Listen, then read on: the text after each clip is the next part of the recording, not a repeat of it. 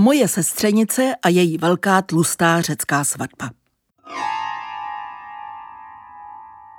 V září se s mámou chystáme na Krétu a známým se s úsměvem chlubíme, že se duševně i garderobně připravujeme na velkou tlustou řeckou svatbu.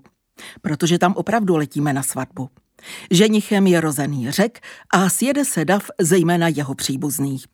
Odhadované číslo pozvaných hostů je kolem dvou stovek, to jen aby bylo jasno, že přeháním jen drobně.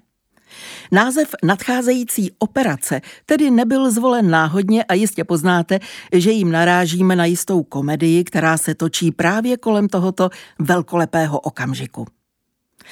Naše verze ovšem nebude tak úplně remake v poměru jedna ku jedné. Ve stejný den totiž proběhnou i křtiny mé neteře, dvouleté dcery nevěsty. Já jsem dosud křest neviděla žádný, natož ten řecký.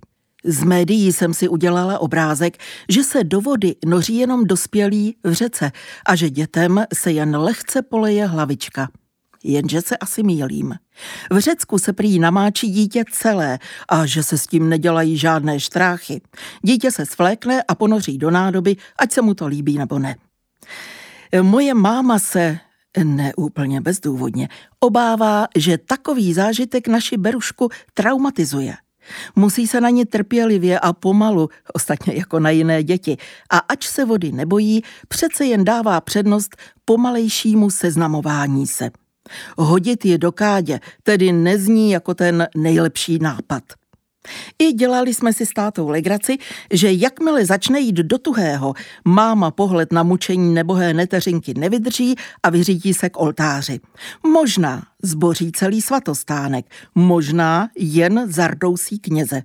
V tom případě by šlo o zcela jiný film. Jedna svatba, jeden křest a jeden pohřeb.